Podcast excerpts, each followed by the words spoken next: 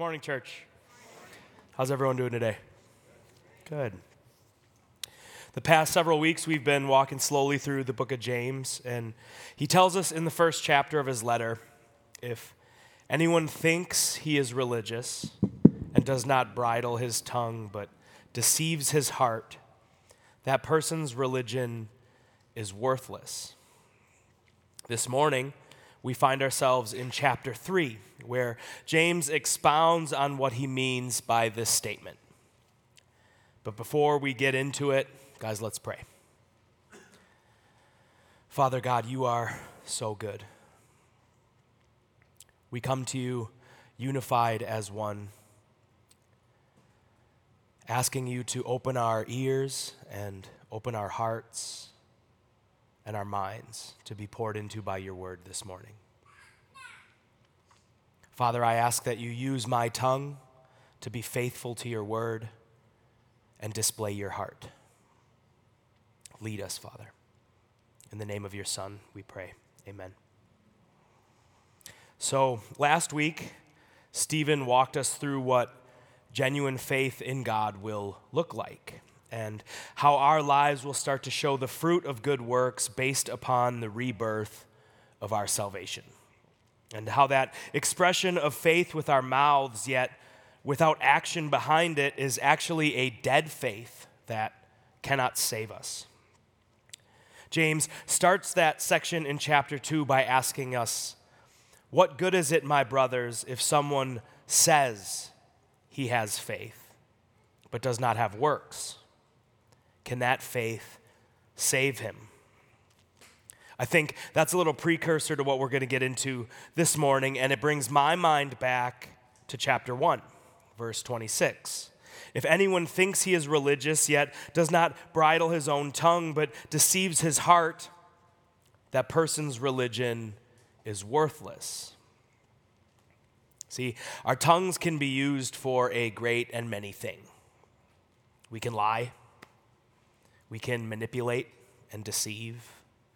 We can flatter or slander. We can tear down and gossip, curse and destroy.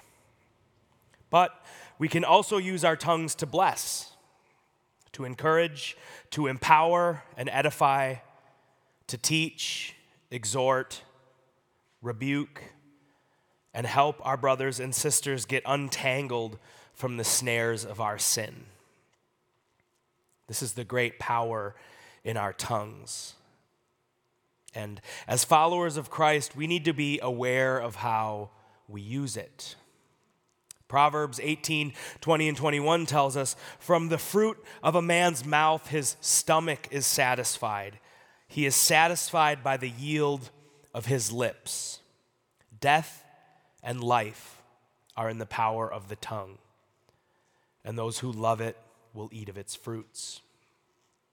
So let me guys, let me ask you this guys this morning. How many of us growing up were taught sticks and stones may break my bones, but words will never hurt me? I certainly was. And while this may be a helpful saying for us to develop thick skin as we're being slandered or ridiculed, it's not totally accurate, is it? The truth is, Words have far more impact on our lives than we may even realize. Even more so, the kinds of words spoken by different people at various stages of development can have far more impact on us than we may want to admit. Right? Words have the ability to do tremendous damage or build incredible confidence in a child, for example. If you tell a child they're worthless, they grow up without knowing they have value. And this most certainly harms the child well into adulthood. But on the other side, if you reinforce with, uh, within your child that they're loved and valued, and you use your words to encourage and teach, that child will grow up knowing their worth and become a well adjusted adult. This isn't only applicable to children. See, how we use our tongues with one another's as adults can affect both their life and our own. See, we can destroy relationships with our words, or we can use them to repair what is broken. We can spread lies to tarnish another's reputation or gossip about them to accomplish the same end. We can belittle and break another's confidence in something new that they're stepping out to try. Or we can use our words to build them up as they're low in confidence. See, truly, life and death are in the power of the tongue. And let's keep that in mind as we read from James. Let's turn there. Chapter 3, we'll read 1 through 12.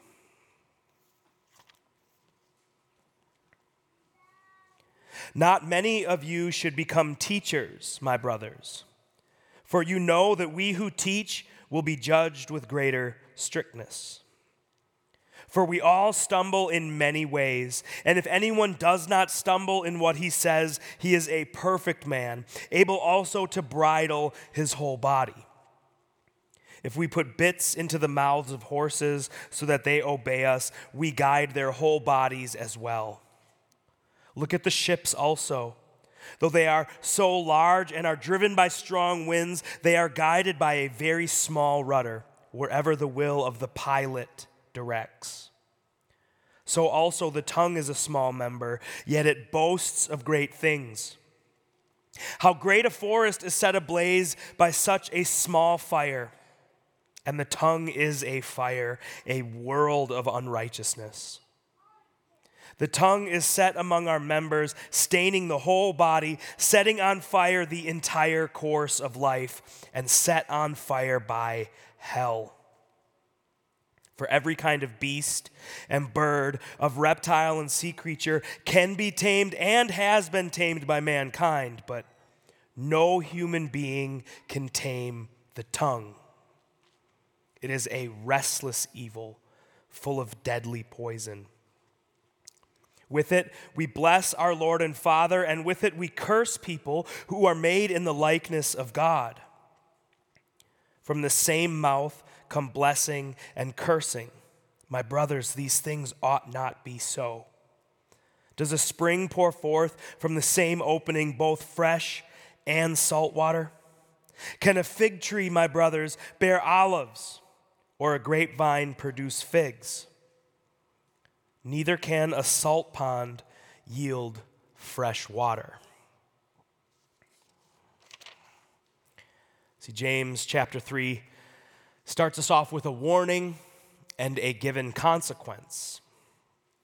Not many should desire to be teachers because we will be judged with greater strictness. Guys, this is a statement that I have to take seriously because of the task that God has placed before me. As one who teaches, I have to heed this warning because of the consequences set by God. And because of this, I have to wrestle through the entirety of Scripture so I can present an accurate representation of God's Word. But you guys, this isn't just a warning for me or whoever may stand before you. See, the truth is, this is a warning for far more of us than we may ever be aware of. If you work in the kids' wing, you're a teacher. If you work with the youth, you're a teacher. If you lead a small group, you're a teacher. If you are a parent, you're a teacher. If you hold any place of influence or leadership, you're a teacher. If you are in a management role at your place of work, you're a teacher. Guys, if you have a social media account, you're a teacher. See, we live in a time right now where it is far easier to become a teacher than ever before in human history. Most of us just don't realize that we're standing in that position. But if any of us have a desire to lead, teach, guide, or influence another human being, this warning is for us. Now, this warning is not meant to scare us, so please don't misunderstand me and use it as an excuse to hide yourself away. Right? This warning is meant to inspire reverence for God and His Word within us. This warning should be taken as an encouragement for us to study God's perfect Word more deeply and instill in us a greater love and understanding for his teachings. In doing so, it will help us to walk more upright in the positions of influence that we have. For we all stumble in many ways. And if one does not stumble in what he says, he is a perfect man, able also to bridle his whole body. Now, for any of us in here who follow after Jesus, we know that we're not perfect men. We know we stumble in many ways. And we know that there was only ever one perfect man the Lord God, Jesus Christ. And we strive after him. I also think that it's important for us to understand the meaning and context of this warning so we can guard ourselves from the pride that is the cause of the warning.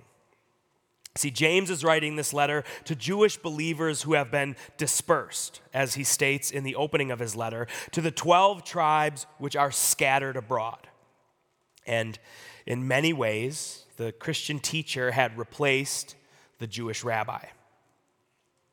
In the culture, rabbis were held in high esteem and often given more reverence than the common believer.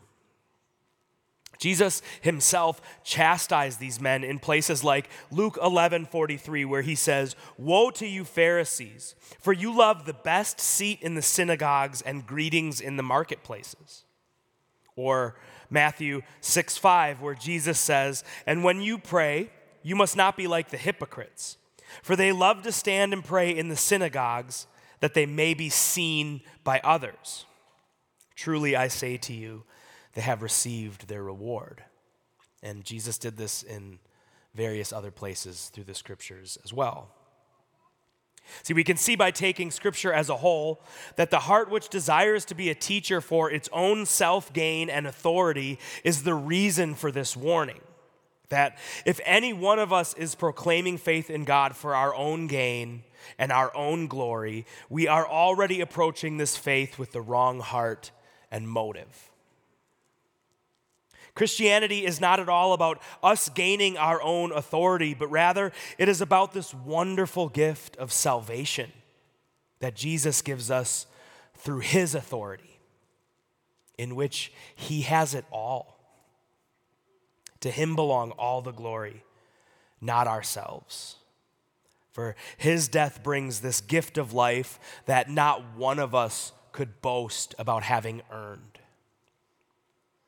That's why Jesus says in John 7 18, the one who speaks on his own authority seeks his own glory. As we continue to read through chapter 3, we see James begins to give us these analogies about our tongue. It presents to us a picture we can see start to come into focus.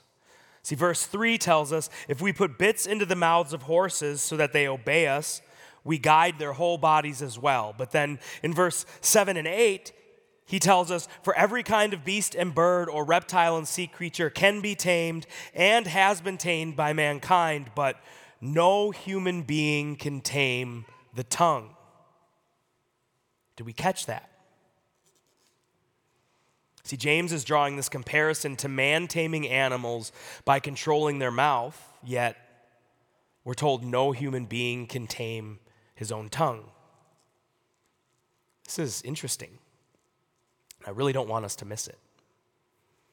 Then we look at verse 4. Look at the ships also, though they are so large and are driven by strong winds, they are guided by a very small rudder, wherever the will of the pilot directs so also the tongue is a small member, yet it boasts of many things. In these analogies, while taking the chapter as a whole, we should see this picture develop a little bit. And let me try to explain.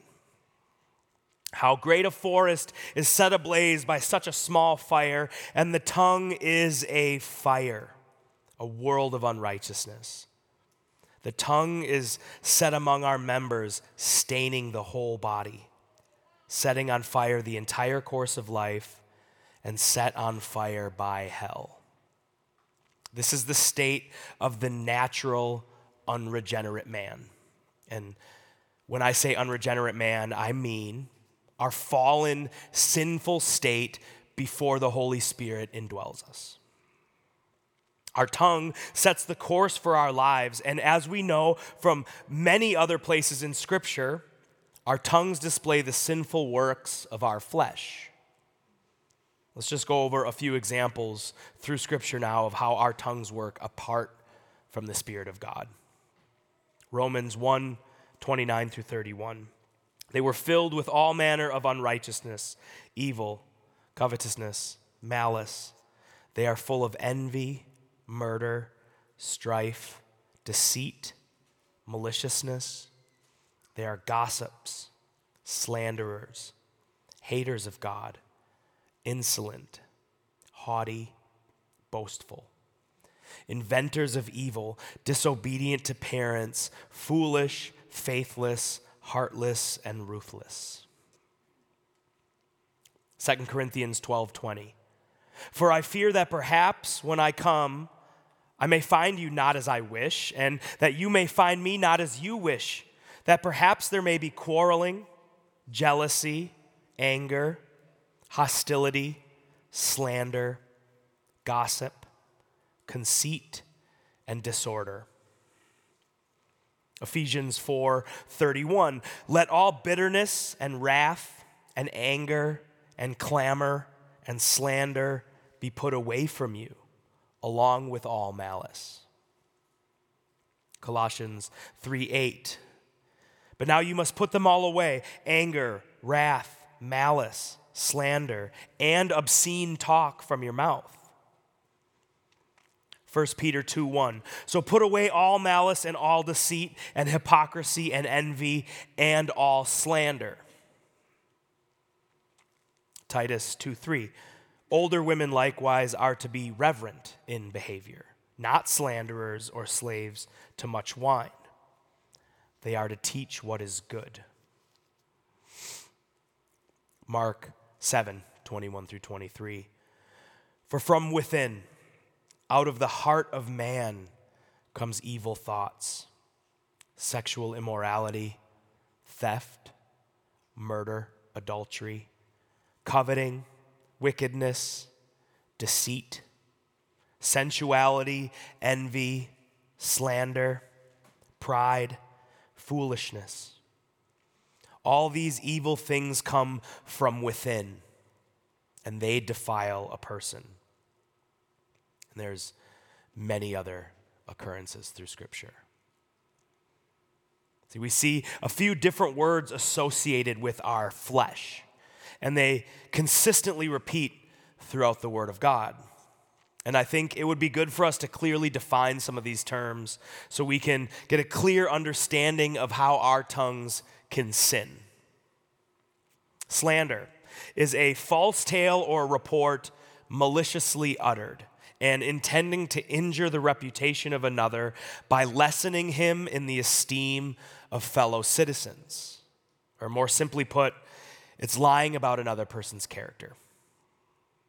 Malice is intentional ill will for personal gratification, typically from a spirit of revenge. Gossip. It's a little bit different than slander, but it serves that same end to tarnish another's reputation.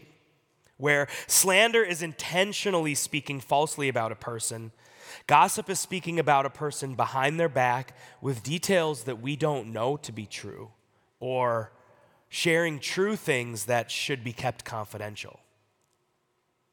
Deceit is the intentional misleading of people, it's lying. Clamor is noisy shouting, typically to exert dominance.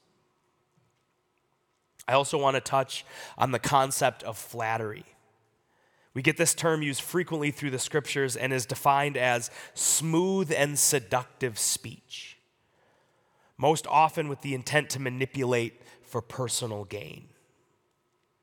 This form of speech, we are told in places like Romans 16 that says, For these are the kind who do not serve our Lord Jesus Christ, but their own appetites. By their smooth talk and flattery, they deceive the minds of the naive. Or Proverbs 26 28 that says, A lying tongue hates its victims, and a flattering mouth works ruin. And again, there are many more instances. See, to use our tongues to manipulate and deceive by being overly, overly complimentary and disingenuous is just as sinful as being malicious or slanderous. Yet it can sometimes be difficult to know the difference between genuine praise and fictitious self serving compliments. See, these are all these ways that we can use our tongue that Scripture clearly defines to us as sinful. We are told that these are the works of our flesh. They are what is natural to us because of the fall of Adam. And as Jesus says to us in Matthew 12, 36 and 37, he says, I tell you on the day of judgment, people will give account for every careless word they speak. For by your words you will be justified, and by your words you will be condemned.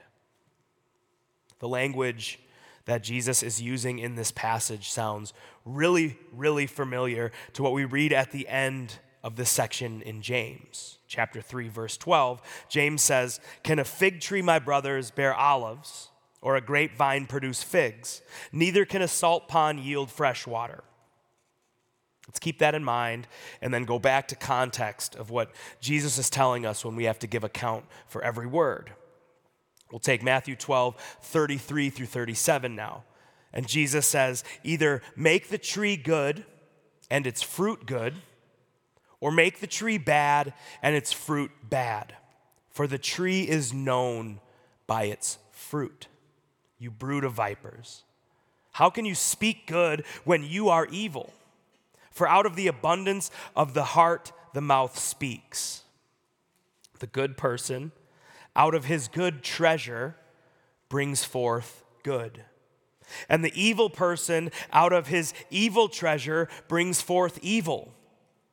I tell you, on the day of judgment, people will give account for every careless word they speak. For by your words you will be justified, and by your words you will be condemned. Now, if we really want to get into understanding the text, this message that Jesus and James are echoing is something Jesus said in the Sermon on the Mount. Matthew 7 15 through 23. Jesus says, Beware of false prophets who come to you in sheep's clothing, but inwardly are ravenous wolves. You will recognize them by their fruits. Are grapes gathered from thorn bushes or figs from thistles? So every healthy tree bears good fruit, but the diseased tree bears bad fruit. A healthy tree cannot bear bad fruit, nor can a diseased tree bear good fruit. Every tree that does not bear good fruit is cut down and thrown into the fire. Thus, you will recognize them by their fruits. Not everyone who says to me, Lord, Lord, will enter the kingdom of heaven, but the one who does the will of my Father who is in heaven. On that day, many will say to me, Lord, Lord, did we not prophesy in your name, cast out demons in your name, and do many mighty works in your name? And then I will declare to them, I never knew you. Depart from me, you workers of lawlessness. So we can judge a tree by the fruit it produces. And Jesus is telling us that out of our hearts come the production of these fruits. He tells us that trees producing bad fruit will be cut down and thrown into the fire. That's our eternal consequence for sin. Guys, this is the bad news. And if we're honest with ourselves, we might be feeling some anguish in our hearts right now. Right? Looking into that mirror is not always fun, it doesn't always feel great. And I can say, examining how our tongues is something that personally I avoid sometimes. But the beauty of the gospel of Jesus is that God does not leave us wallowing in the bad news. He does not leave us without hope and encouragement. And He does not leave us without a beacon of light to guide us out of our muck. So let's circle back to those analogies that James uses about a ship being piloted and animals being controlled by bits in their mouths. And let's let the gospel of Jesus' sacrifice comfort our souls.